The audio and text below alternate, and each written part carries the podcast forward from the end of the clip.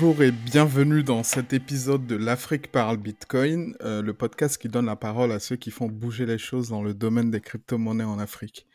Mon nom est Prince Don, hôte de ce podcast, et je vous propose de mener des discussions chill avec des gens qui ont des choses intéressantes à partager. Et aujourd'hui, je reçois Thomas. Thomas qui est euh, responsable euh, opérationnel euh, technique chez Big Block Green Services. C'est bien ça? C'est bien ça. Exactement. Donc Big Block Green Services qui opère des fermes de minage un peu partout dans le monde. Et plus spécifiquement, le projet qui nous intéresse et qui fait généralement office d'exemple quand on a envie de parler de comment le minage peut euh, changer la vie des gens et euh, apporter une vraie contribution à la transition écologique, c'est l'exemple du parc des Virunga au Congo. Et on va essayer avec Thomas d'en parler, euh, de vous raconter, j'imagine, la genèse de ce projet, comment ça se déroule sur le terrain, parce que Thomas, c'est un homme de terrain. c'est ce- qui est passionnant. Euh, quand je l'ai rencontré, quand j'ai parlé avec lui, et je pense que vous apprécierez la conversation qu'on aura avec lui. Bonjour Thomas, comment tu vas? Bonjour Prince, merci de me recevoir sur ce podcast. Bah écoute, ça va, ça va super. Enchanté euh, de pouvoir participer, de partager euh, un petit bout de vie, un petit bout d'expérience de, de mineur de Bitcoin. Exactement. Merci à toi de te prêter à l'exercice. Euh, enfin, j'appréciais la spontanéité avec laquelle, quand on s'est rencontré à Surfing Bitcoin il y a, il y a quelques jours là, c'est passé comme, euh, comme, enfin, c'est passé crème en fait. Gros feeling, ouais. Exactement. Et tu as immédiatement accepté de, de, de, de, de- d'enregistrer un podcast avec moi. Merci pour ça. Avec grand plaisir. Donc, euh, je te propose de commencer avec, euh, enfin, que tu nous parles un peu de toi, de ce que tu fais, mais surtout de ton parcours, de comment tu es arrivé à connaître Bitcoin d'abord, et puis comment aujourd'hui tu te retrouves à, avec cette casquette de mineur de Bitcoin euh, dans un, dans une jungle en Afrique au Congo. Ok, bon la route, euh, la route est assez tumultueuse et, très particulière. C'est vrai que j'ai pas un parcours très euh, très typique. hein. Bah, pour faire simple, je vais, je vais, je vais, expliquer mon parcours professionnel, scolaire un petit peu. Euh, parce que ça a un lien avec tout ça, on, va dire, hein, pour comprendre, pour comprendre comment je suis et comment j'interagis dans, dans ce monde, on va dire.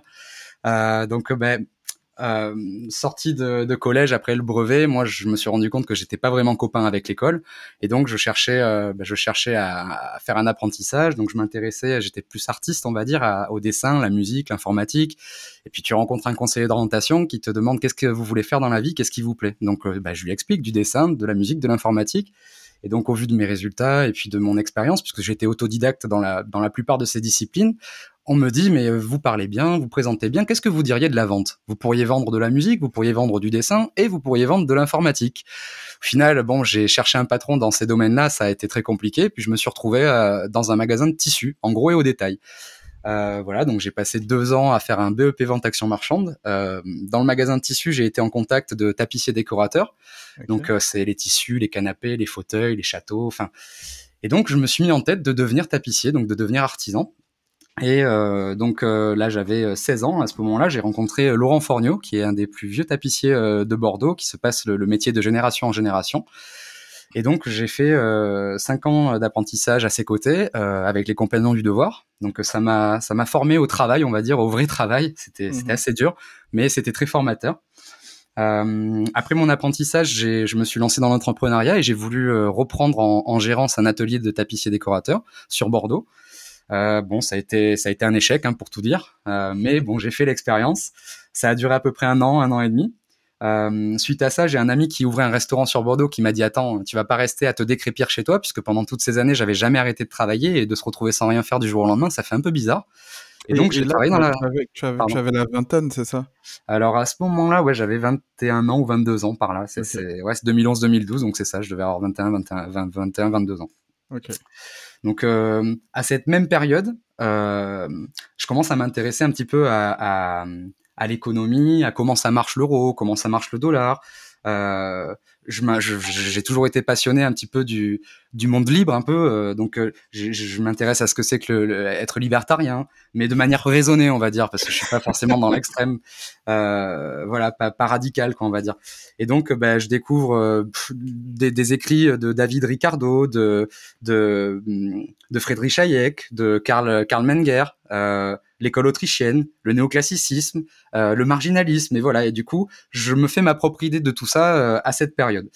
Euh, donc, pour le parallèle avec la vie perso, à cette même période, donc en, en 2012, euh, je, je, pars en festival avec des amis et je rencontre donc en Angleterre et je rencontre un mec qui me parle de Bitcoin en fait et qui me montre sur son ordinateur comment ça fonctionne, etc. Et là, tout fait sens en fait avec ce que j'étais en train d'apprendre de l'économie et de l'idée que je m'en faisais enfin un système monétaire beaucoup plus juste et un outil euh, euh, massif pour changer la donne quoi au niveau de la société et de manière juste et, pacifiste. Et donc je me, je me prends de passion pour, pour Bitcoin. Donc quand je rentre en France je, je, je, je lis euh, énormément de choses là-dessus. Déjà le manifeste de Satoshi Nakamoto pour commencer. Et puis ensuite tout un tas d'informations sur la technique sur les, les, les, comment fonctionne une blockchain euh, et puis ensuite comment je peux participer à ça. Donc j'achète mes premiers ASIC en 2013 euh, donc c'était les toutes premières générations, c'était des puces gravées en 55 nanomètres, donc c'est euh, quasiment 10 fois moins performant que ce qu'on a aujourd'hui. Euh, je minais en kilo H, donc euh, aujourd'hui pour donner un ordre d'idée, on est en tera H. Donc mm. c'était vraiment les débuts. Donc tout le monde me prend pour un illuminé, ma mère, mes amis, ils comprennent pas ce que je fais. Enfin, pour eux c'est une monnaie de singe. Ils me sortent, oui, mais moi dans GTA j'ai un million, toi c'est pareil avec ton Bitcoin, c'est pareil quoi. Donc Là, là, c'est en 2013. Hein. Ouais, là on est, en, on est en 2013, c'est ça. Mais juste avant que tu continues dans la partie minage, moi je suis bien intéressé pour de savoir euh, qu'est-ce qui a créé le déclic quand ton pote il t'en a parlé pendant ce festival-là? Enfin, est-ce qu'il y a un truc en particulier qui t'a touché? Parce que c'est c'est pas très euh, Bitcoin. Moi, la plupart des gens, ils ont ils ont dû s'y prendre à deux, voire trois fois avant d'accrocher sur l'essence du Bitcoin. Je ne sais pas si tu, tu comprends. Toi, je comprends que pile là, au moment où ton pote il t'en parle, là, tu perçois immédiatement, tu percutes sur euh, l'importance que ça a et, et, comment ça peut, ça peut changer les choses. Est-ce qu'il y a quelque chose en particulier qui... clairement, en fait, là, ce qui s'est passé, c'est que euh, dans cette période de ma vie, donc on va dire avant de rencontrer cette personne, je commençais à me poser des questions sur l'économie en fait, sur comment ça marche l'argent, pourquoi un dollar vaut un dollar, un euro vaut un euro, euh, euh voilà la, la, la, consommation, les prix, le marché, et j'avais envie de comprendre tout ça. Et en fait, pendant cette période où je me renseigne sur toutes sur toutes ces choses et que je commence à me faire mon idée, je pars entre temps en festival en Angleterre et je, fais la rencontre de Sam, Sam Cholet, il s'appelle, dédicace à toi, Sam. et, donc en fait, ça fait sens avec tout ce dont j'étais en train de, tout ce, tout ce dont je me renseignais. Et donc là, bah, il me parle de Bitcoin et donc moi je lui parle de Friedrich Hayek, de, de, du livre pour une vraie concurrence des monnaies, tout ça. Il connaissait ces choses-là et donc en fait, ça a tout à fait sens. En fait, c'est, je sais pas, c'est le destin peut-être, j'en sais rien, mais euh, ça s'est présenté sur ma route comme ça, alors que je me renseignais déjà sur ces sujets-là. Et Bitcoin, mmh. ça a été la réponse en fait à, à, plein de questions que je me posais pour euh, des pourquoi l'économie marche comme ça, pourquoi on en est arrivé là aujourd'hui? Et, euh, et, Bitcoin, il m'en a parlé, il m'a montré, et, et ça a fait sens d'un coup en fait. Donc, là, c'est plus Bitcoin d'un point de vue philosophique. On parle pas de la technique. Je suis arrivé dedans par la philosophie, on va dire. Et après, euh, j'ai toujours eu un petit côté geek euh, informatique, et donc euh, je sais comment ça marche maintenant. Une fois que j'ai compris ce que ça avait comme pouvoir au niveau de notre société et comment mmh. ça pouvait changer le game, comment ça fonctionne. Et c'est après que je me suis intéressé à la technique, donc euh, à commencer des, des, expériences de minage, euh, même sur d'autres monnaies, hein, des, cheat, des shitcoins qui n'existent même plus aujourd'hui. Enfin, voilà, j'ai expérimenté, on va dire, sur différentes, euh, sur différentes cryptos et, et, voilà. Mais Bitcoin, bon, ça reste la monnaie mère de toutes et, euh, et euh, voilà, c'est vrai que je me suis beaucoup pris de passion pour pour le Bitcoin et pour la, la puissance que ça avait. Donc c'est peut-être mon côté révolutionnaire un peu, mais on tient entre les mains un outil qui peut vraiment changer les choses, quoi. Et je voulais en être, quoi. C'était ça l'idée. J'imagine. Donc, première ferme de minage, c'était dans ton appartement. C'est ça, exactement. Dans ma colocation, je vivais en coloc avec deux amis d'enfance en fait, et c'est eux justement qui me prenaient un peu pour un pour un uluberlu quoi. C'était marrant d'ailleurs à l'époque les discussions, les débats qu'on avait là-dessus, ils comprenaient absolument pas. Pour eux, c'était vraiment que du virtuel, ça n'avait aucune valeur. Euh, je te parle de ça, je crois qu'on était autour des 80 euros ou une centaine d'euros, enfin, mais ça valait pas grand-chose enfin, par rapport à ce qu'on a vu comme hausse et, et ce qu'on connaît comme prix aujourd'hui. C'est vrai que c'était complètement dérisoire. Et euh, voilà. Euh, côté positif, tu faisais le chauffagiste, donc ça, Ouais. devait, ça devait aider en hiver à rehausser la ouais. température de l'appart. Clairement, mais c'était dans ma chambre, donc autant te dire que dès qu'on rentrait dans ma chambre, c'était la fournaise et fallait se mettre en caleçon obligatoirement, même malgré la fenêtre ouverte, tu vois, c'était quand même une sacrée expérience. J'imagine, j'imagine. Ok. Donc, euh, à partir de là, là, tu as commencé à te projeter dans le, dans le domaine et j'imagine tu as commencé à penser euh, au business que tu pouvais lancer dans, le- dans, dans le minage. Mais pas vraiment. En fait, c'était pas rentable à ce moment-là, euh, et donc c'était vraiment euh, purement expérimental dans ma vie, on va dire. Voilà, je commençais à croire en tout ça, je comprenais techniquement comment ça marchait, mais en parallèle, après avoir eu ma petite année de, de comment dire de de gestation avec mon pote dans le restaurant où c'était vraiment hyper sympa. Euh, je j'ai comme passion à côté la musique depuis que je suis enfant et donc je me suis mis en tête ben voilà trouve-toi un vrai travail et donc euh, j'ai voulu devenir ingé son. Donc j'ai passé un j'ai passé un concours dans une école à Bordeaux, l'IREM s'appelle l'Institut régional d'éducation musicale où j'ai fait un an en euh, technique de production et, euh, et, et mu- musique et technique de production euh, pour ensuite devenir ingé son. Mais bon, je me suis heurté à la véritable difficulté de ce métier. Donc déjà, euh, réunir euh, le nombre d'heures qu'il faut pour être intermittent, c'est une galère si t'as pas des salles de spectacle derrière ou des groupes avec qui tu tournes un peu partout.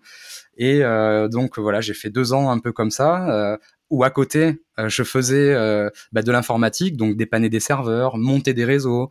et en fait, au bout de la enfin au bout de deux ans, je me rendais compte que je gagnais plus de sous à faire de l'informatique qu'à euh, qu'à être ingé son. Donc c'était c'était franchement un grand plaisir d'être ingé son, mais il faut vivre à côté. Donc euh, Mhm.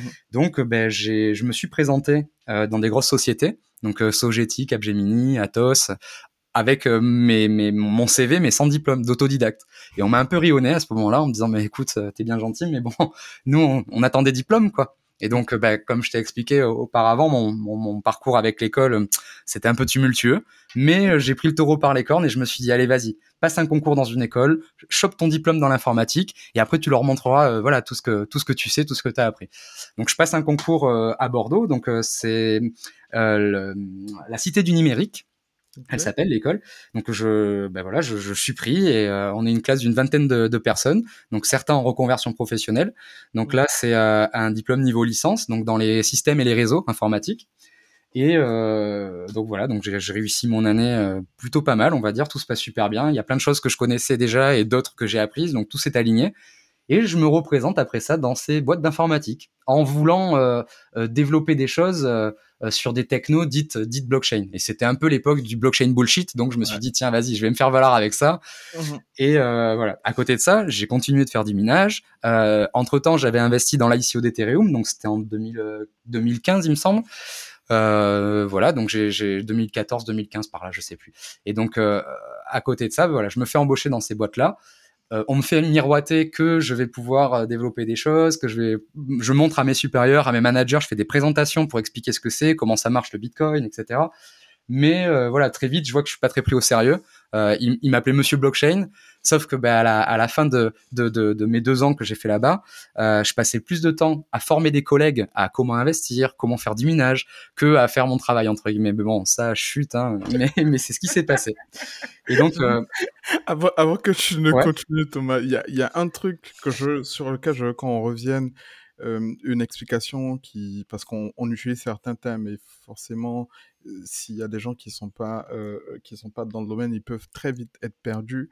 Moi, je veux qu'on fasse un focus avant de continuer sur le blockchain bullshit.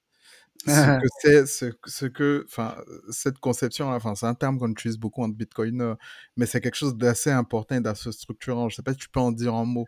Bien sûr, ben, pour te le synthétiser, euh, dans les systèmes d'information, il y a ce qu'on appelle des bases de données.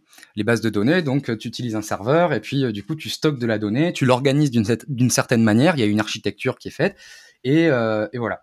L'époque du blockchain bullshit, c'était tiens, on va remplacer la base de données par de la blockchain. Sauf qu'en fait, c'est pas forcément efficace, ça sert franchement à rien et le boulot des bases de données le fait beaucoup mieux que ce qu'on peut faire avec de la blockchain. Enfin, du moins à cette époque. Et donc voilà. Donc du coup, bah, tout le monde voulait faire de la blockchain entre guillemets et remplacer les bases de données. Sauf qu'en fait, bah, le boulot des bases de données marche très très bien et il n'y a aucune utilité à utiliser de la blockchain pour remplacer ce genre de choses. En, vrai, la, la seule utilité qu'il y avait et c'est ce que les gens prenaient, c'était pour pour quelque chose de décentralisé. Puisqu'une base de données, tu l'héberges sur ton serveur et on reste sur un système centralisé. Mais au final, ces entreprises-là, elles voulaient faire de la blockchain privée. Donc au final, ça revient exactement au même. Donc c'est voilà, voilà pourquoi blockchain bullshit. C'est un non-sens.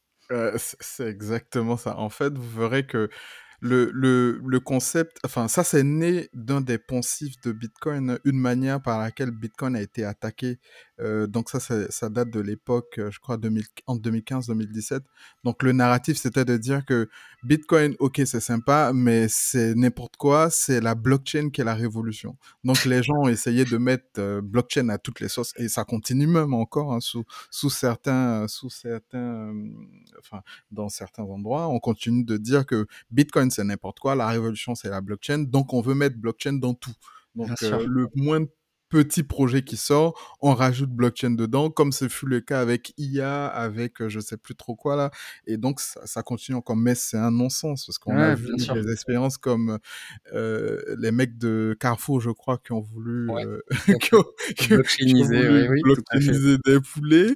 Et ça n'a absolument pas marché pour une simple et bonne raison. Enfin, une des raisons, et j'essaie de l'expliquer, qui me semblait assez, euh, assez pertinente, c'est que, OK, tu veux utiliser la blockchain pour tracer la chaîne logistique euh, d'un produit, mais le truc, c'est que si la chaîne logistique arrive un moment, elle s'est cassée, donc il y a eu un problème, toi, ton intérêt en tant qu'entreprise, c'est que toi, tu as l'information et que tu le corriges, pas que tous tes clients aient l'information, ce qui peut ruiner finalement toi, en fait, ta, ta réputation. Donc, tu n'as pas vraiment intérêt à ce que s'il y a un problème, ça se sache, en fait. Donc, euh, c'est une des raisons qui fait que bah, cette entreprise ne voyait pas pourquoi est-ce qu'elle s'exposerait sur des blockchains public, mmh en tant tout l'intérêt de la blockchain, c'est qu'elle soit décentralisée, donc publique et visible par tous. Mais bon, ils ont mis beaucoup de temps avant de, avant de se rendre compte de ces choses.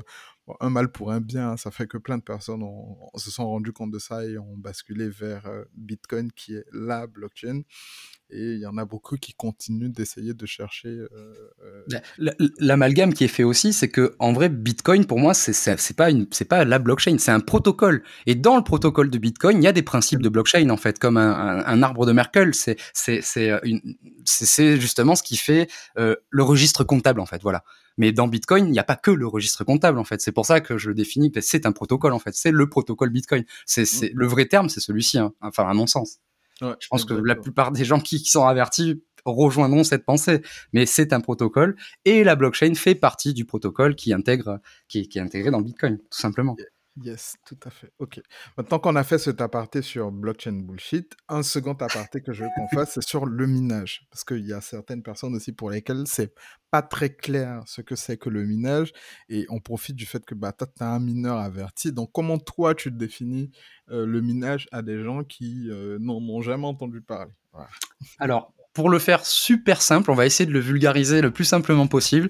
Donc, euh, euh, certains avertis vont peut-être me taper dessus, mais il faut penser à ceux qui n'y connaissent rien et comment les introduire le plus simplement possible. Pour définir le minage, c'est simple. Monsieur A veut envoyer une transaction à Monsieur B. Euh, pour ça, il y a besoin d'une personne qui, le, enfin, dans, le monde réel, quand on fait un transfert bancaire, c'est la banque qui va décider si Monsieur A a bien de l'argent sur le compte et si Monsieur B a bien un RIB valide pour le recevoir avec euh, le Bitcoin, euh, il n'y a, pas d'autorité centrale en fait, il n'y a pas de personne à proprement parler. L'information est disponible par tout le monde euh, dans, les nœuds de la blockchain. Donc les nœuds, ce sont les gens qui détiennent le, c'est le registre en fait, hein, le, les entrées et sorties d'argent. Et pour pouvoir inscrire une nouvelle ligne dans ce registre, il y a besoin des mineurs. Les mineurs en fait vont travailler en consensus pour se mettre d'accord si une nouvelle information doit être inscrite ou non. L'exemple simple, euh, voilà, je veux t'envoyer du Bitcoin. Donc, euh, donc l'équation, elle va être super simple. C'est Thomas veut envoyer de l'argent à Prince. Euh, est-ce que Thomas a une adresse, a, bien l'argent sur son adresse? Donc là, là, tous les mineurs disent enfin c'est pas vraiment comme ça, mais c'est pour le vulgariser. Hein. Tous les mineurs disent, moi j'ai cette info, oui il a, toi aussi, toi, toi, toi, toi, toi, toi. Tous les mineurs aux quatre coins du globe disent, ok c'est bon, Donc on valide une première partie du calcul. La deuxième partie, ça va être on vérifie que Prince a bien une adresse valide pour recevoir l'argent que Thomas veut envoyer. Tous les mineurs autour de la Terre vont regarder et interroger le registre et dire moi j'ai l'info, ouais c'est ok, c'est ok, c'est ok, c'est ok, c'est ok. C'est ça qu'on appelle un consensus. Tout le monde doit être d'accord pour pouvoir accepter de faire une nouvelle entrée dans le registre. Et donc une fois que tout ça c'est validé, on va dire qu'il y a un nouveau bloc qui se crée. Et ce bloc créé par les mineurs contient une récompense. Et pour le travail qui a été effectué par les machines, donc ce qu'on appelle la preuve de travail, la proof of work, euh, on va toucher donc une récompense qui va être partagée entre tous les mineurs qui ont participé à valider euh, le nouveau bloc euh, de, de, cette chaîne. Et donc à ce moment-là, il y a une nouvelle ligne qui s'inscrit dans le registre comptable, une ligne d'entrée, une ligne de sortie. Voilà, pour faire simple. E-, e-, exactement. Et je, je vais me permettre de rajouter un truc si tu veux bien c'est que, enfin, c'est que, en fait, tu le disais très bien, hein, quand on veut transacter dans le monde réel, on passe par la banque. Donc, c'est la banque qui est l'entité centrale qui va décider est-ce que tu as bien les sous que tu veux envoyer, est-ce que l'adresse à laquelle tu veux envoyer est bonne et tout. Maintenant, puisqu'on va, Bitcoin, son l'éthos de Bitcoin, c'est la décentralisation. Donc, le principe de la décentralisation, c'est qu'il n'y a aucune entité centrale. Donc, pour supprimer l'entité centrale, le protocole, ce qu'il fait, c'est qu'il va, euh, il va, il va mettre un sorte de process, donc ce qu'on appelle le proof of work, qui est en sorte une forme de loterie où tout le monde peut participer et on va tirer au sort qui va être la personne qui va miner le bloc suivant. Donc, ce qui fait que il n'y a pas moyen de deviner qui sera qui qui sera le prochain gagnant, donc d'anticiper une modification, une fraude, ce genre de choses, vu que c'est totalement au hasard. Et c'est ça qui est magnifique dans le minage. Et il y a tout ce que tu as décrit là qui, qui, se, qui se met en place. Mais c'est vraiment cet aspect de, vu qu'il n'y a aucune entité centrale, donc on va choisir au hasard une personne qui va valider le bloc. Et puis tous les autres sont là pour valider, pour confirmer que le bloc que le mineur là, il a, il a constitué, il est bien euh, correct, il est conforme à toutes les règles du protocole et tout. Et ça, c'est quelque chose d'absolument fascinant. Je dis quand tu rentres dedans. Moi, je, je connaissais cette définition du minage. Hein. Quand je suis rentré un peu plus dans le détail de comment ça se fait, euh, le hachage, les fonctions de hachage, les apps de Merkel, ça m'a pris des nuits et des nuits et j'ai trouvé ça absolument moi aussi. Pour tout te dire, j'étais comme, euh, tu vois, un athlète qui s'entraîne avec la goutte de sueur au bord du front. Et eh ben, j'ai passé des soirées entières comme ça à lire des trucs. Au début, je comprenais rien du tout. Et puis, au fur et à mesure que tu, tu grattes, tu grattes, tu grattes le sujet, eh ben, il y a des choses qui Et d'un coup, bah, tu comprends. Et, pour moi, c'est ça que j'ai trouvé fabuleux. Et, je peux presque, enfin, moi, c'est ce que je pense, c'est presque un système, c'est parfait, en fait. Il est parfait, ce système, en fonctionnant comme ça. Et il n'y a pas la main de l'homme qui va venir falsifier quoi que ce soit. C'est, euh, voilà, le, le, code et la loi. Et puis, on peut pas, on peut pas revenir dessus, quoi. Et c'est ce qui a posé problème dans toute l'histoire de la monnaie, c'est la confiance. Et là, on fait confiance à un système qui est déjà défini, qu'on peut pas falsifier, qu'on peut pas truquer, qu'on peut pas changer. C'est, parfait. Enfin, c'est juste parfait. C'est pour ça que je dis que c'est un outil qui est ultra puissant et qui peut vraiment être un game changer pour, pour l'avenir, quoi. C'est fascinant. Franchement, je suis fasciné par tout ça. Exactement. Donc maintenant que le minage est défini et clair pour l'ensemble de nos auditeurs, du moins je l'espère, ton aventure avec le minage, bon, passer ces, expérimentations, comme tu le dis là, de minage à titre perso, comment est-ce que tu as passé, tu as passé l'échelle, tu as passé le cap?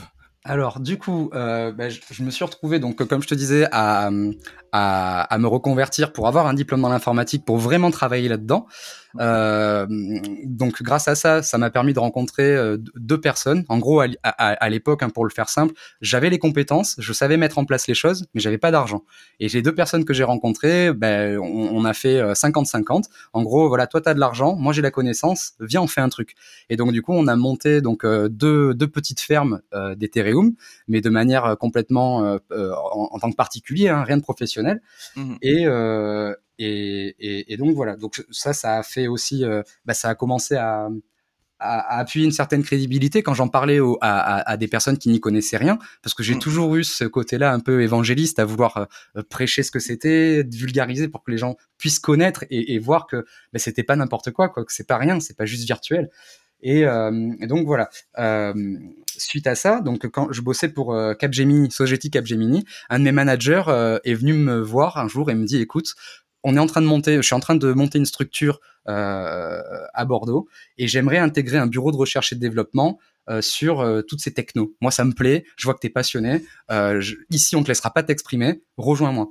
Donc du coup, bah, je, je les rejoins. Dans, donc l'entreprise s'appelle Unid, Unid West, c'est une boîte toulousaine à la base. Et, euh, et donc je me suis retrouvé en charge d'un bureau de recherche et développement sur de la blockchain, mais ça reste l'époque blockchain bullshit aussi. mais c'était cool pour moi parce qu'au final, j'ai pu expérimenter pas mal de choses comme euh, des, des, paiements en smart contract directement avec les caisses enregistreuses euh, pour le groupe Campanile. Euh, j'ai pu euh, faire de la certification de documents pour le pour le, la zone la zone portuaire de Bordeaux. Enfin, j'ai expérimenté pas mal de choses. et en fait, pendant que j'avais ce boulot là, euh, j'ai fait la connaissance donc d'Adrien, Adrien Gombert, euh, complètement par hasard hein, sur internet. Euh, je vois euh, Gwensas Mining, Bordeaux. Je me dis c'est pas possible, il y a une boîte qui fait du minage à Bordeaux, faut absolument que je l'appelle. côté. ouais, et donc ben, j'ai trouvé ça fou. Donc direct je l'ai appelé. Il y avait en plus un numéro de portable sur le site. Adrien me répond. Et donc on commence à discuter. Donc j'explique un peu mon parcours, voilà ce que je fais, euh, la passion qui m'anime. Et donc, euh, bah, il me dit, écoute, euh, euh, si tu veux, ce soir, on peut se retrouver autour d'un autour d'une bière et on discute, quoi. T'es où? Et là, je lui explique la zone où je me trouve. Et en fait, il était à 500 mètres de là où je travaillais. Donc le soir, on se retrouve bah, juste à côté de, de, nos boulots respectifs, dans un petit bar à bière. Et là, on a passé la soirée ensemble jusqu'à jusqu'à la fermeture. Et ça a été waouh, révélation quoi. Quelqu'un comme moi enfin qui comprend et, et, et c'est vrai que c'était rare à ce, à ce moment-là. Donc là on revient, euh, on était en, donc on était en 2018, ça commençait déjà à se démocratiser, mais euh, dans le mining comme ça c'est vrai que c'était assez rare. Et donc euh, quelques mois après il me propose donc Gwensas existait déjà, il avait euh, il avait un associé mais mmh. qui n'était pas forcément dans la technique etc et euh, qui avait d'autres projets. Et donc, il me propose simplement euh, bah, de le rejoindre, quoi, donc de racheter les parts de l'associé et, euh, et, donc de, de, le rejoindre dans, dans l'aventure Gwensas. Et donc, moi, je me dis, bah, c'est le moment de, de, passer un peu à l'étape supérieure. Allez, fini, fini les cartes graphiques dans l'appartement, fini les cartes graphiques dans le garage de, de mon autre collègue Jean de l'époque et, euh, et vas-y, lance-toi pour de vrai, quoi. Euh, et donc, bah, grâce à Adrien, je l'ai rejoint dans, dans Gwensas et, et j'ai pu donc passer, on a pu donc passer au niveau supérieur. À ce moment-là, Adrien avait déjà un hangar euh, à Pau, euh, donc je crois qu'il y avait 800 machines, si je dis pas de bêtises. sauf qu'en 2018, à ce même moment, bah, le Bitcoin se crache, quoi. Et ça coûtait beaucoup plus cher en France de faire tourner nos machines en coût électrique que mmh. ce qu'elle rapportait en, en Bitcoin. Et donc, ben, c'était la chute à 3000 dollars, c'est ça Exactement. C'est celle-ci. 19 000 à 3000. C'est ça, exactement. Et donc, du coup, euh, pour rester dans le dans le game quoi et puis continuer l'aventure, euh, l'idée c'était de trouver euh, l'énergie la moins chère du monde et, et, pouvoir délocaliser donc la ferme qui était qui était à Pau dans un autre pays. Et donc ben, on, ça, ça nous a mené en Sibérie à, à Irkoutsk où là on a trouvé un partenaire là-bas donc on a commencé à envoyer les machines petit à petit. Et euh, à ce moment-là, Adrien donc euh, avait fait la rencontre de Sébastien, puisque ben, il était dans la même galère que nous. Lui, il était à Nantes, à Orvaux. Il avait sa ferme euh, qui devait délocaliser. Et mmh. donc, euh, donc en, en off, ben, on a commencé à travailler main dans la main. Donc, on avait, euh, on avait un, un, meilleur pouvoir d'achat pour négocier les machines, toujours avec nos clients respectifs. Hein. Donc, le, le, gâteau est tellement gros et, et, et le business model d'aujourd'hui, ça, ça, ça, servait à rien de se tirer dans les pattes. Donc, du mmh. coup, voilà, on a, on a travaillé main dans la main. Et euh, ensuite, il y a eu le projet donc au Kazakhstan. Euh, euh, ensuite, après, il y a eu l'exode chinoise. Donc là, on, on arrive dans, dans ces années-là, quoi, hein, 2020. Euh, il y a eu d'autres projets en Russie. On a eu un projet au Tadjikistan. Euh, et il y a eu donc fin 2019-2020 le projet du Congo. Et donc là, il y a un truc qui a, qui a été juste génial, c'est que ben, le parc des Virunga donc a eu des, subventions pour pouvoir euh, euh, construire des centrales hydroélectriques, une centrale hydroélectrique. Et euh, le, souci qu'il y avait, c'est que pour déjà d'une rentabiliser cette centrale, puisque c'est dimensionné pour l'avenir, hein, donc il faut 20, 30, 40 ans peut-être, mais pour pouvoir électrifier et créer un réseau, bah, il faut du câble, il faut des poteaux, il faut du béton pour pouvoir couler les, poteaux. Et donc, bah, l'idée, ça a été, écoutez, nous, on a une source d'énergie, vous avez besoin d'une source d'énergie. Donc euh, il y a un cercle vertueux qui s'est créé. Et donc euh, on, on, a monté donc des premiers containers de test, deux containers. Hein, au pied donc de, barrage hydroélectrique, de ce barrage-là. Ça c'était 2019 ou 2020 Ça c'est 2020. 2020. Okay. Ouais, 2020, de, ouais, 2020, 2021. Je suis pas, je suis pas très clair dans le temps, mais à peu près, on est dans, à peu près dans cette période-là, ouais. 2020, mmh. oui, 2020, c'est ça. Ok. Et donc, euh, ben, ouais. juste, juste avant que tu continues ça, je précise pour nos auditeurs. Donc, on vous a expliqué un peu ce que ce que c'était que miner du Bitcoin. Mais derrière, ce qu'il faut comprendre, c'est que c'est devenu une activité industrielle, en fait, de miner du Bitcoin. Donc 100 la industriel, ouais. la problématique de cette activité-là, c'est que on doit faire tourner des machines spécialisées, ça s'appelle des ASICs, 24 heures sur 24, 7 jours sur 7 pour sécuriser le réseau. Et vu que ces machines-là, elles sont hyper consommatrices en électricité, le seul moyen d'optimiser ses coûts, donc heu et d'ailleurs c'est le seul le seul poste de de charge, hein, je je pense, heu, c'est le plus significatif, c'est la facture d'électricité. Du coup, cette activité industrielle-là a pour particularité qu'elle cherche à avoir l'énergie la moins chère du marché, avec comme particularité qu'elle est très mobile comme comme activité et c'est une activité qui est qui, heu, très très peu consommatrice en en ressources humaines. Je veux dire, heu, donc heu, tu peux placer tes tes machines de minage dans ton conteneur de minage en plein milieu de l'océan tout comme en plein milieu du désert ou même de, heu, de de, hem, comment on appelle? De enfin, de la forêt, en gros. Donc, heu, l'idée, c'est de trouver l'endroit où il y a des de l'électricité en surcapacité, donc du surplus élec électrique. Donc, vu que c'est du surplus et que l'industrie a cette capacité particulière de pouvoir la consommer, on négocie l'énergie à un prix qui est complètement discount, en fait. C'est bien ça? Clairement. Et, et, donc, comme on est sur de l'énergie renouvelable qui était, qui était produite mais pas consommée, Mmh. bah, on arrive à avoir des prix euh, qui sont vraiment intéressants. Sur, en plus sur de l'énergie verte, donc euh, voilà, on vient rendre service euh, à ces producteurs qui n'ont trouvé personne d'autre pour, pour, pour les consommer. Et pour, pour, pour expliquer aussi aux auditeurs l'analogie avec, avec toute l'idée qu'il y a derrière, une centrale hydroélectrique, euh, elle, elle, souvent euh, est adossée à ce qu'on appelle un banc de charge. Un banc de charge, c'est un énorme container avec euh, plein de résistance dedans. Donc on imagine un gros radiateur. Euh, la nuit, quand les gens sont couchés, il y a, y a, un, y a un, pic de, de, baisse de consommation. Et donc euh, les centrales, pour, parce qu'il y, y, a, une pression dingue hein, dans les tuyaux et on peut pas ralentir la roue d'inertie comme ça. On peut voilà, c'est pas pas une pédale avec un accélérateur. Non, donc on doit la, la, la, la, faire tourner à régime constant pour l'usure, enfin pour plein de raisons. Et donc euh, historiquement, les centrales avaient toujours un, banc de charge dans lequel, dès qu'il y avait des, baisses, eh bien on, on, continuait de faire consommer de l'énergie dans ce banc de charge. Donc en fait, on produisait de la chaleur quoi dans, ces gros radiateurs, dans ces gros containers. Et euh, ça, ça, avait pas d'utilité. Donc là où c'est plutôt malin, je pense, ce qu'on a réussi à faire, c'est de trouver un principe qui remplace les bancs de charge, puisqu'on peut très bien euh, rallumer éteindre des machines assez facilement, c'est assez résilient, euh, et donc se substituer au banc de charge. Donc pas créer de la chaleur, mais créer du Bitcoin derrière. Ah, ok. Je, je vois, j'avais pas cette brique-là, et c'est intéressant qu'on en parle. J'avais pas cette brique. Moi, je, je pensais que euh, quand euh, quand euh, quand il y avait donc quand le niveau de la réserve d'eau était ben, quand les réserves d'eau étaient pleines et que en face il n'y avait pas la consommation, on laissait juste couler l'eau sans activer les turbines. Je sais Enfin, c'est un peu ça que j'avais en, en, tête. J'avais ouais, pas forcément bah, la brique banc de charge, en fait. Ouais, si, si, si, si. En fait, il y, y, a un banc de charge derrière parce qu'on peut pas arrêter la roue d'inertie, donc qui produit de l'électricité, on peut pas l'arrêter comme ça. Et il euh, y, a, y, a, besoin d'un temps euh, d'arrêt. Mais en fait, pour s'adapter aux pics de montée, de descente de consommation, ben, les centrales, pour éviter d'user le matériel, faisaient passer une consommation fictive en fait dans ce banc de charge. Donc en fait, c'est de l'énergie qui était produite, mais qui était jetée quelque part en fait, qui produisait juste de la chaleur. Donc nous, on se substitue à ce banc de charge, mais on produit de la valeur, enfin du Bitcoin du coup derrière. Donc ouais, c'est ouais, assez ouais. malin, je, je trouve. Je sais pas, juste pour que ce soit clair hein, pour tous nos auditeurs, parce que un des éléments qui est frappant euh, quand on entend dire qu'il y a du minage de Bitcoin au Congo ou dans un pays en développement, on se dit, est-ce que les gens n'ont pas mieux à faire de leur électricité que de euh, miner du Bitcoin tu vois? Et ça, c'est vraiment important de comprendre que cette énergie-là, c'est une énergie qui autrement serait perdue, en fait, qui serait pas consommée.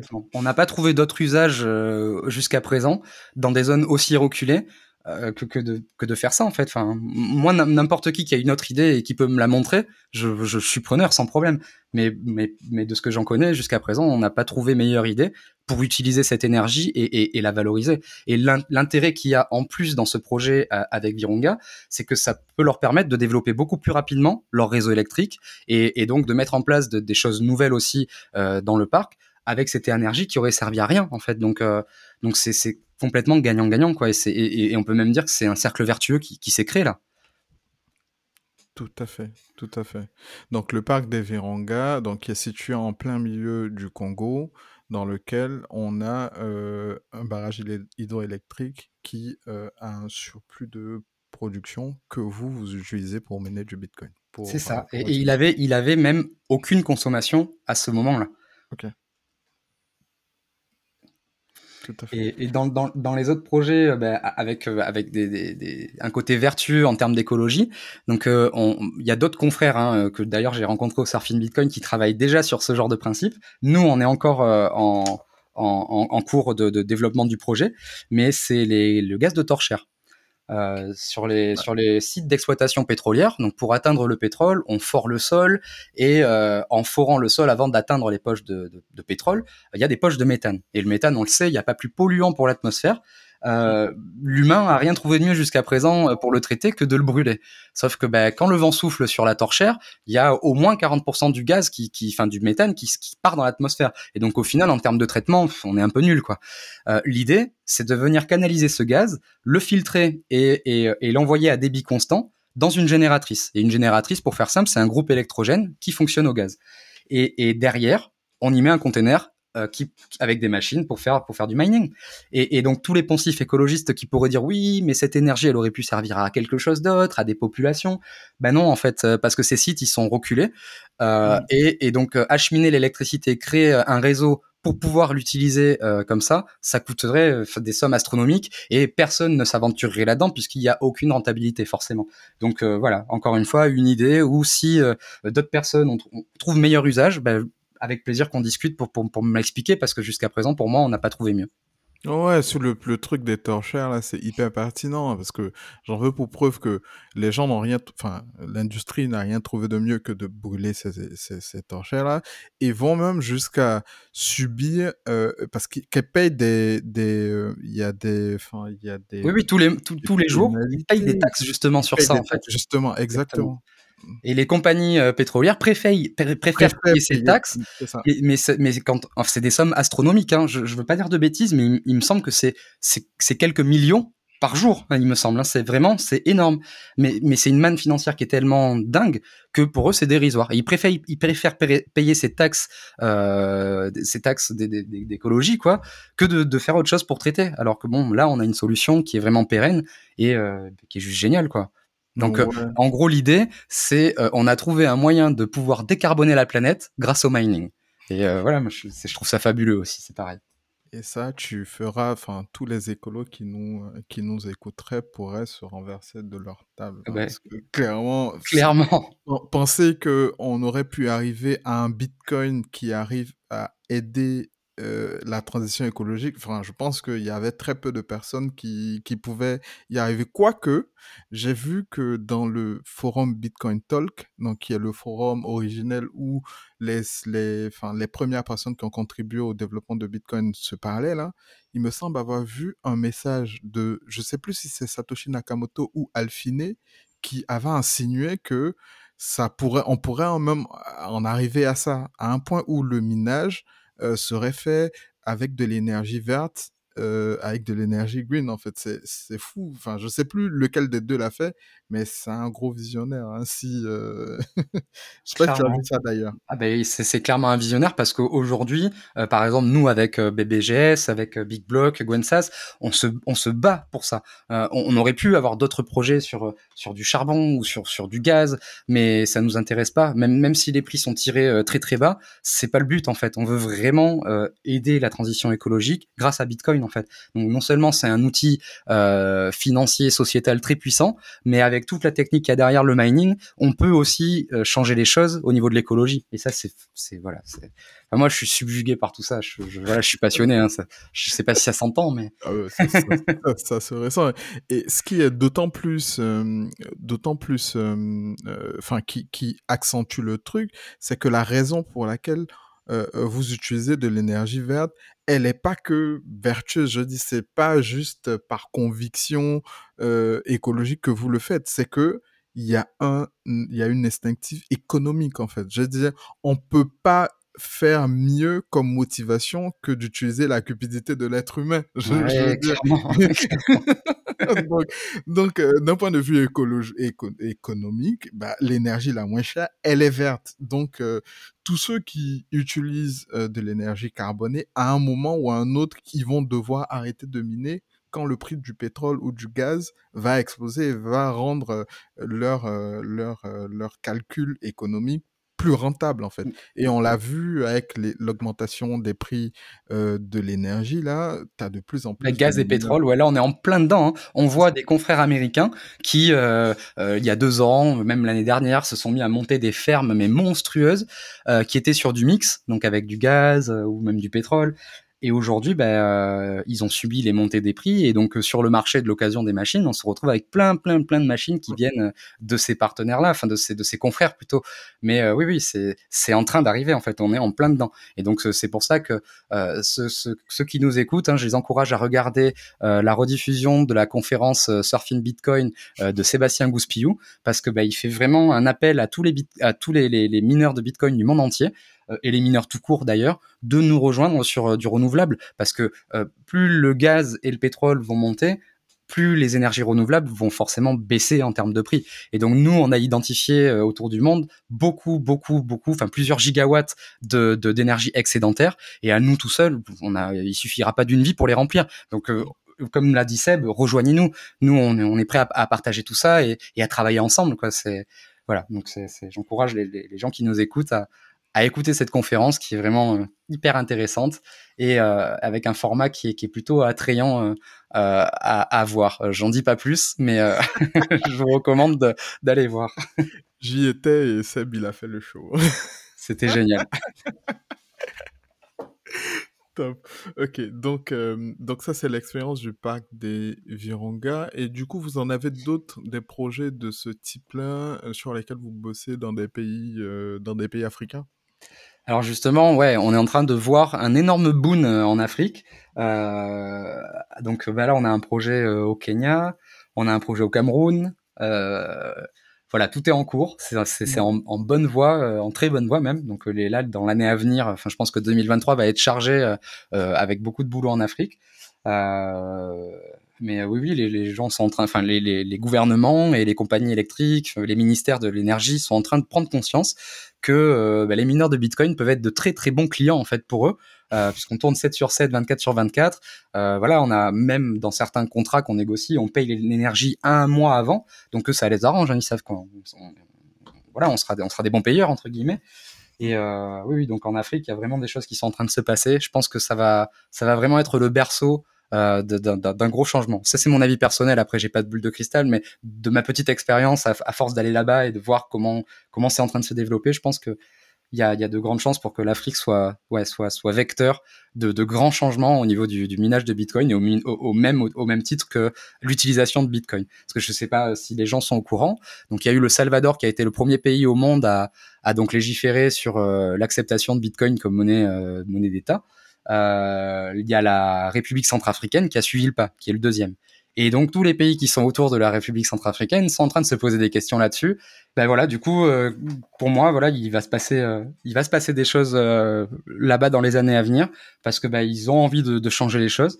Moi, ce qui m'interpelle beaucoup aussi, c'est, ben, tu vois, comme je t'ai, comme je t'ai expliqué au tout début, hein, ce penchant pour comprendre un peu comment la monnaie marche, l'économie.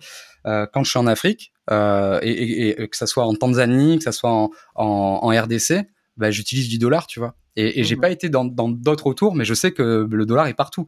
Et, et pourquoi pas Bitcoin, quoi. Enfin, voilà. Il y a un autre truc aussi, c'est que la plupart de, de mes gars me montraient en fait comment ils utilisent les codes, euh, les codes USSD. En fait, c'est Là, par SMS. money, là.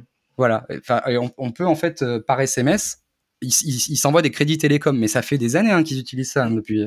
Et, euh, et donc les opérateurs télécoms qui, qui proposent ce service prennent des frais qui sont assez aberrants. à des gens qui ont déjà pas beaucoup d'argent. Et donc, en créant par exemple des Lightning, en, en essayant de former les gens là-bas à comment utiliser Bitcoin de manière différente, ça, ça pourrait changer les choses. Et d'ailleurs, j'ai rencontré quelqu'un au Surfing Bitcoin qui m'a expliqué euh, qui m'a expliqué qu'il y avait un projet qui est en train de se développer, qui se base sur du Lightning et euh, de l'envoi de Bitcoin par SMS justement. Donc ces gens qui ont déjà l'usage, hein, qui ont déjà l'habitude d'utiliser des, SMS pour s'envoyer de, l'argent, euh, bah, pourraient utiliser du Bitcoin pour s'envoyer de l'argent de la même manière. Donc euh, il y, a, un gros travail de, formation, d'éducation, d'atelier à, faire. Et euh, voilà. D'ailleurs, là, je pars donc pour trois mois. Et mhm. euh, j'ai l'intention de diviser mon temps en deux. Euh, passer donc euh, la moitié du mois euh, dans la ferme avec mes gars, donner toutes les directives et, et gérer ça. Et euh, donc là, je suis vraiment dans la forêt primaire, on va dire, dans, presque de la jungle, et revenir de, de la, la, deuxième partie du mois sur Goma, donc me rapprocher de Gloire qui clair mmh pour proposer donc des ateliers euh, là, basés là-dessus en fait comme il le fait déjà. Et, et pourquoi pas partager mon expérience de, de, mineur pour euh, sensibiliser les gens vulgariser enfin essayer de former au maximum tu vois. On, on revient sur ce côté un peu crypto évangéliste dont je t'ai parlé tout à l'heure. Mais euh, mais voilà du coup j'ai très envie en fait de faire avancer les choses en ce sens. Ouais, c'est très juste ce que tu dis. Euh, et moi, je partage cette conviction hein, qui est de dire que euh, l'usage qui est fait de Bitcoin dans les pays africains, il est, il est, il est, il est différent, il est radicalement différent de ce qu'on en fait. Et vu que les gens l'utilisent là-bas plus pour des transactions au day-to-day, ça, ça va être un véritable euh, catalyseur de l'adoption euh, à grande échelle de Bitcoin.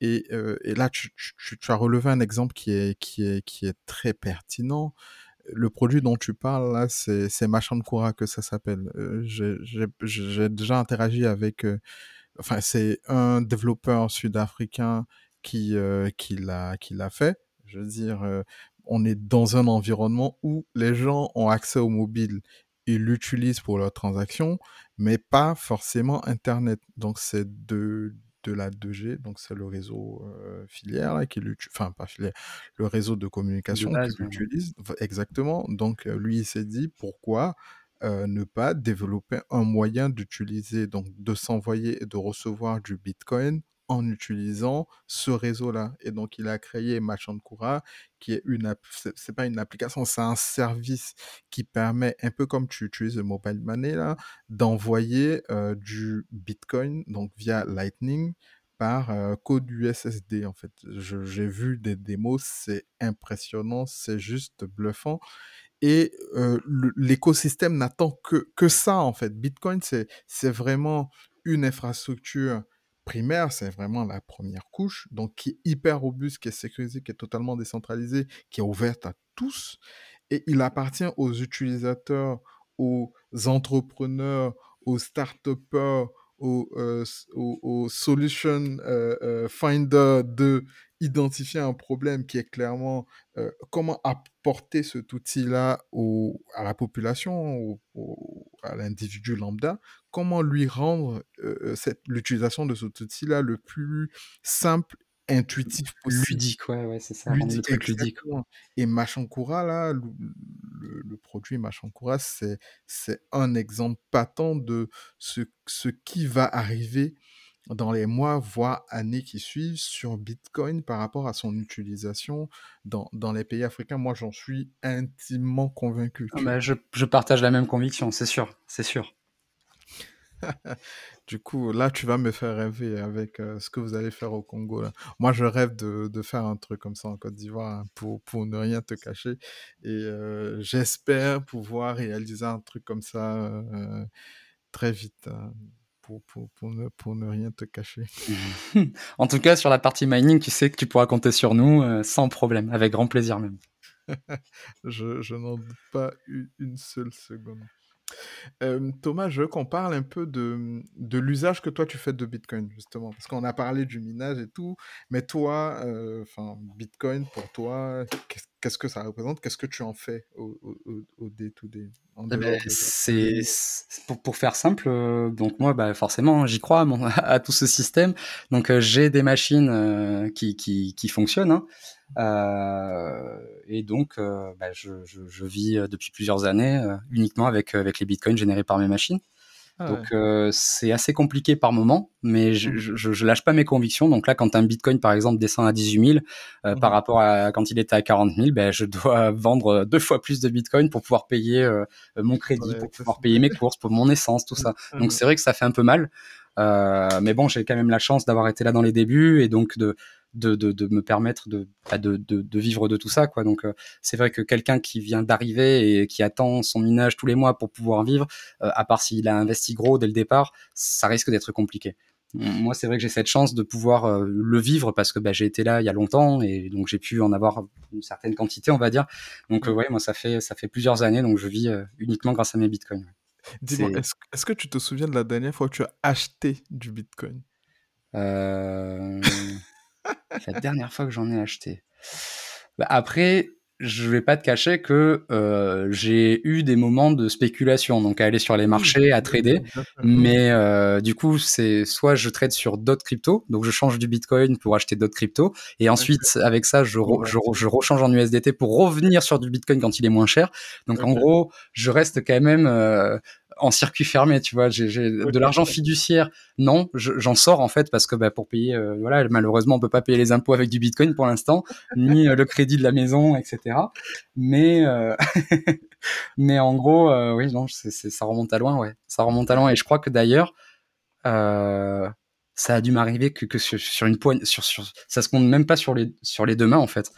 J'ai toujours produit en fait du Bitcoin, donc je suis vraiment à fond, fond, fond dans le mining depuis toujours quoi. C'est Ouais, c'est vrai quand j'y pense. C'est vrai que je m'étais jamais posé la question, mais en fait non, j'ai jamais vraiment changé d'euros dans le, dans le Bitcoin. Je les ai changés mes euros pour acheter des machines justement pour produire mon Bitcoin. En gros. en fait, faut que faut que les gens comprennent. Enfin, la position dans laquelle Thomas est, c'est une position de privilégié. C'est pas, enfin, on n'en rencontre pas comme ça des gens euh, qui qui gagnent des bitcoins en minant. Parce qu'il faut comprendre que il y a en gros, il y a trois moyens d'obtenir du bitcoin. Le moyen le plus facile est celui euh, qui est le plus vulgarisé qu'on connaît, c'est acheter du bitcoin soit sur une plateforme d'échange, soit en P2P à quelqu'un qui veut vendre. Donc tu utilises ta monnaie fiduciaire, donc que ce soit euro, franc CFA, dollar, pour acheter du bitcoin sur une plateforme d'échange.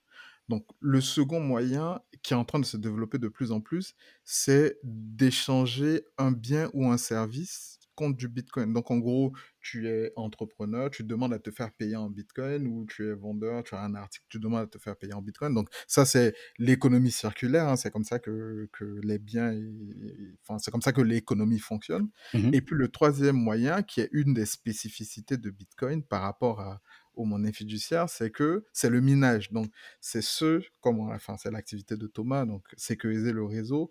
Et en, en, récompense, on a les nouveaux bitcoins qui sont créés. Donc, c'est des bitcoins tout neufs, des bitcoins euh, vraiment euh, sortis de l'usine, nickel et tout.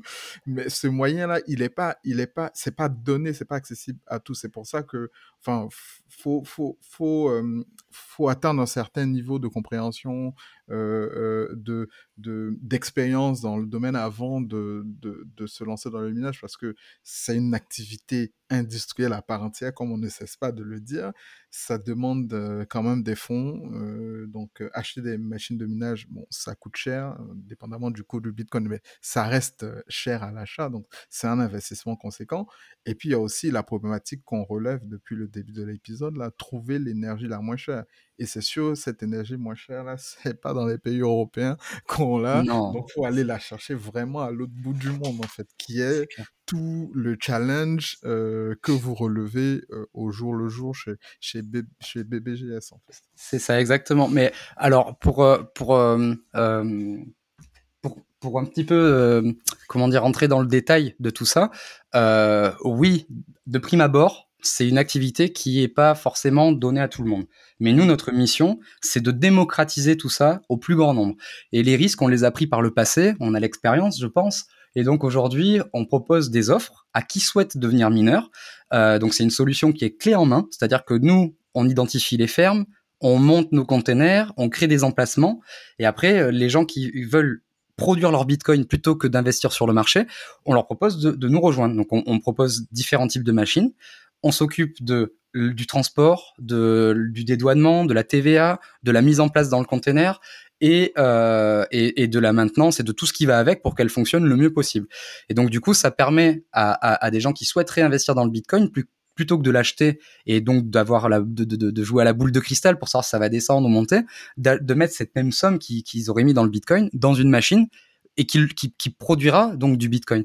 Et, et, et, nous, on a quand même euh, une certaine vision. Donc bon, il y a quand même une notion de, de difficulté dans le minage, ça c'est un autre terme technique, mais, mais euh, on a quand même une notion de prédiction où on peut savoir ce, la capacité qu'une machine va pouvoir produire. Que le marché monte ou que le marché descende, euh, nous on produit tout le temps. Les machines sont branchées 24 sur 24, 7 sur 7. Et un autre avantage qu'il y a, c'est comme tu l'as si bien dit, l'énergie c'est le nerf de la guerre. Et nous notre but c'est de trouver l'énergie la moins chère euh, du monde, en gros. Hein. Enfin ça, paraît ambitieux, mais on, est vraiment sur des énergies qui font partie des énergies les moins chères sur la moyenne mondiale. Et donc, euh, et donc du coup, euh, euh, euh non, j'ai perdu, perdu le fil. Euh, du coup, voilà, comme on a cette énergie-là, qui, parmi, qui est parmi les moins chères, quand le cours du Bitcoin euh, descend, mmh. on a la chance d'avoir beaucoup de mineurs qui payent l'énergie plus chère que nous, qui débranchent leur machine parce qu'elle leur coûte plus cher à, à, à, à tourner en consommation électrique que ce qu'elle rapporte en, Bitcoin. Et comme tout mineur paye sa facture d'électricité avec les Bitcoins minés pendant le mois, bah, il débranche. Et, l'avantage d'avoir une électricité pas chère, c'est qu'on sera les derniers en fait à débrancher. Et euh, il y a d'ailleurs une vidéo qui explique ça très bien, qui a été faite par euh, Richard Détente sur euh, Grand Angle Crypto. C'est la théorie du dernier survivant. Et donc nous, on est clairement là-dedans. Donc j'encourage également les auditeurs à se renseigner et à regarder cette vidéo qui explique de manière la plus simple et la plus géniale, comment ça fonctionne le minage en fait et, pourquoi on a un avantage concurrentiel par rapport à, tout l'écosystème. Voilà. en fait, tu, vois que là, la fameuse théorie des, la fameuse théorie des jeux dont on parle beaucoup sur Bitcoin là, mais elle se déroule même dans le minage en fait, avec cette histoire de théorie du dernier survivant. Et ça, c'est absolument magnifique en fait. Complètement. Donc, la vidéo à laquelle tu fais référence, là, pour ceux que ça intéresse, c'est une vidéo qui a été postée sur le compte YouTube de Grand Temps Crypto, donc la chaîne de, de, Richard euh, Détente. De, Richard Détente, que j'ai reçu sur le podcast d'ailleurs et que je salue si elle s'il si, écoute cet épisode. Donc, vous pouvez aller regarder, elle est hyper intéressante, elle explique les enjeux euh, du minage de Bitcoin et euh, l'offre de Big Block Green Services dans ce sens-là qui est qui est pour moi une superbe offre. Donc, pour ceux que ça intéresse, qui ont envie de, de s'essayer au minage, donc confier ces machines de minage, c'est en ça que ça consiste, à des professionnels qui, euh, qui ont de l'expérience, qui ont la possibilité de vous, de vous connecter au jus le moins cher, en fait, euh, dans, sur, sur le marché actuellement. Exactement. Et, et, un autre truc qu'il faut dire par rapport au business model qu'on utilise, et c'est là où on, on, pense qu'il est vraiment sain euh, par rapport à d'autres business models existants, on, marge, on marge très peu sur le prix des machines. Vraiment, la marge est dérisoire parce qu'on veut être assez concurrentiel. Euh, la seule rémunération qu'on va avoir, on prend, alors ça dépend des fermes, hein, euh, on prend entre 10 et 15% de frais tous les mois sur ce que va produire les machines donc de nos clients. Donc l'intérêt, il est plus euh, plus les machines des clients vont gagner, plus on va gagner. Euh, une machine qui est en panne ou qui tourne pas, 15% de cette machine-là, c'est zéro. Donc on n'a pas du tout d'intérêt euh, à avoir des machines qui sont en panne ou qui ne tournent pas. Et donc c'est pour ça que sur chaque ferme qu'on monte, on a un atelier, donc un container qui sert d'atelier. On a des gars qu'on forme là-dessus, donc sur sur la microélectronique, enfin sur toutes ces choses-là, sur l'informatique. Et donc avant de demander quoi que ce soit au client, on va déjà la faire passer en atelier, voir ce qu'on peut réparer, et, et, mmh tout ça, ça fait partie euh, de, de, du package en fait de l'offre clé en main qu'on fournit. Donc il y a une certaine sécurité aussi derrière ça. C'est pas juste on met, on met une machine et puis voilà, on, euh, on verra au petit bonheur la chance qui lui arrive. Et, et, et donc du coup, nous on est vraiment engagé là-dessus. Et donc voilà, c'est en ça que je dis que notre business model est plutôt simple par rapport à, par rapport à ce qui peut se faire ailleurs. Tout à fait. En plus de créer des emplois, dans les pays dans lesquels vous êtes implanté. C'est, c'est une, euh, un cercle vertueux et ça, c'est, c'est hyper intéressant à mon sens. Hein. Claire. ok. Bon ben, je pense qu'on a un peu fait le, on a un peu fait le tour. je vais terminer par la question habituelle de ce podcast. Donc Thomas, euh, qui est-ce que tu aimerais voir intervenir sur ce podcast-là pour nous édifier? Euh, Franchement, je vais pas te surprendre. Je pense à mon associé, donc Sébastien Gouspillou, qui aura euh, tout un tas de choses à, raconter euh, qui vont sûrement corroborer mes dires et puis même rajouter certains détails et, quelques précisions sur tout ce dont on vient de parler. Et, j'ai le droit d'en citer une deuxième? Oui, bien sûr. Euh, j'ai eu la chance de rencontrer au Surfing Bitcoin euh, Camélia, donc euh, qui bosse pour, qui est community manager pour le journal du coin et qui a lancé une marque qui s'appelle Maison Mahashi et qui est, qui, est, juste génial comme personne, qui, qui a fait de moi donc ambassadeur de, de cette marque côté mining. Donc là, ma mission pour le Congo, bah, je, je, pars avec quelques t-shirts de la marque et, et, donc je vais faire des photos avec les machines, dans les containers, avec nos gars. et donc du coup, bah, je pense que elle a plutôt, elle, elle, elle, a pas mal de choses à raconter, j'imagine elle aussi, par rapport à son parcours et, et, son arrivée dans, dans le monde du Bitcoin. Donc donc voilà, tu pourras peut-être inviter les deux ou, l'un ou l'autre, mais c'est les seules idées que, j'ai comme ça.